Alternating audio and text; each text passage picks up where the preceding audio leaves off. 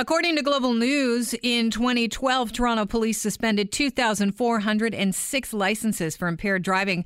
By last year, that had fallen to 1,370. To gain some insight and perspective on this, Mike McCormack is the president of the Police Association. He's joining the show. Thanks for having me. In your opinion, does Toronto have fewer drunk drivers now than we did five years ago? Not at all, unless something's happening wonderful in Toronto that isn't happening in other jurisdictions, because we see across the province in other jurisdictions, uh, and that's part of the frustrating piece about impaired driving is actually, you know, with a, the amount of public education and, and communication around that, uh, that's really a startling uh, contrast to what we're experiencing in Toronto is an, an increase uh, to impaired driving. So, you know, that's not what's happening at all in Toronto.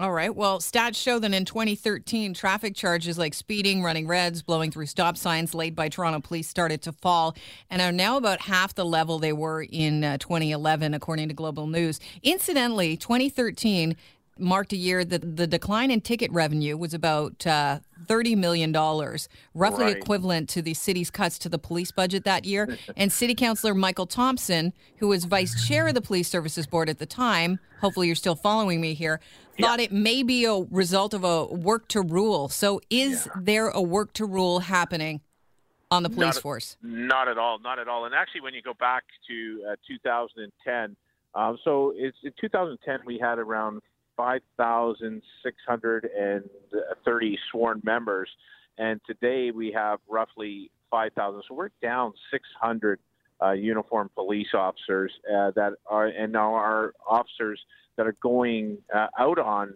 patrol are going from call to call. So they have no proactive policing time. So what's really startling is in, in 2010, and this is the, the police service's own uh, accounts, uh, there was 590,534 provincial offense tickets uh, issued uh, compared to 2016, and get this, 245,799, a difference of 263,000 less tickets. So uh, it's not to do with a job action. Uh, The bottom line is we don't have the resources and we don't have the proactive police time. This is all about having too few police officers on the road, in your opinion. Yeah, yeah, no, it, it, it is precisely that. It's too few police officers, um, and again, the lack of proactive policing time. Our officers come out uh, and, and parade for duty or and go out on the road, and they have virtually no time to do proactive policing. What proactive policing? So they're going from call to call, and what proactive policing does, it gives them like patrol time when you see them on the highways or setting up uh, traffic enforcement or radar. Now we don't have the luxury of doing that because our officers are going from call to call. So what we've seen is a 59% decrease in, in provincial offense tickets. And also what's very startling is when we looked at, there's been a 48% decrease in arrests. So even for our officers, and so when you talk about the, the impaired driving stats, almost at half as well, um, the lack of police resources and proactive police time is definitely having an impact on enforcement. Yeah, people are always saying, well, we have to crack down on distracted drivers. Is this just lip service that everybody's uh, giving? Well, you know what? It, it, it would be a great idea, but again, we're uh, dealing with the politicians and, and policing resources. Everybody's talking about budgets, and you know we don't want to put police resources there.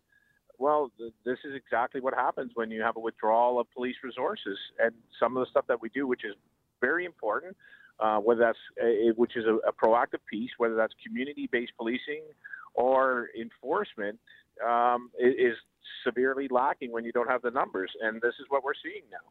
All right, so what's the takeaway from the stats that we've got going on here? Because I don't feel very safe driving in the city of Toronto now, knowing that, you know, the police force just can't catch all the people drinking and driving, and, you know, they're not going to be looking for people blowing through reds because they're just frankly not there.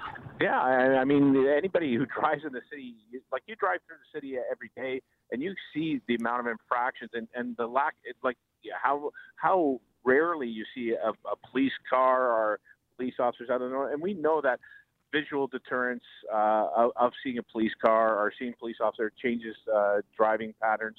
So the, the, the thing is, that there's a couple approaches uh, to this, and, and one of them is to make sure that we're adequately staffed, and there is a proactive policing uh, component to that. And, and you know, you hear, you'll hear advocates say, "Oh, well, we need more uh, photo radar and that type of thing." Well, that that does capture a small piece of it, but I don't know too many photo radars or uh, you know uh, that type of uh, enforcement that captures impaired drivers. So, you know, we really got to make sure we're staffed uh, appropriately, and, and, that's something that we're very concerned uh, about at the association. All right. Well, Mike, I appreciate your time today. Thanks for thanks for having me.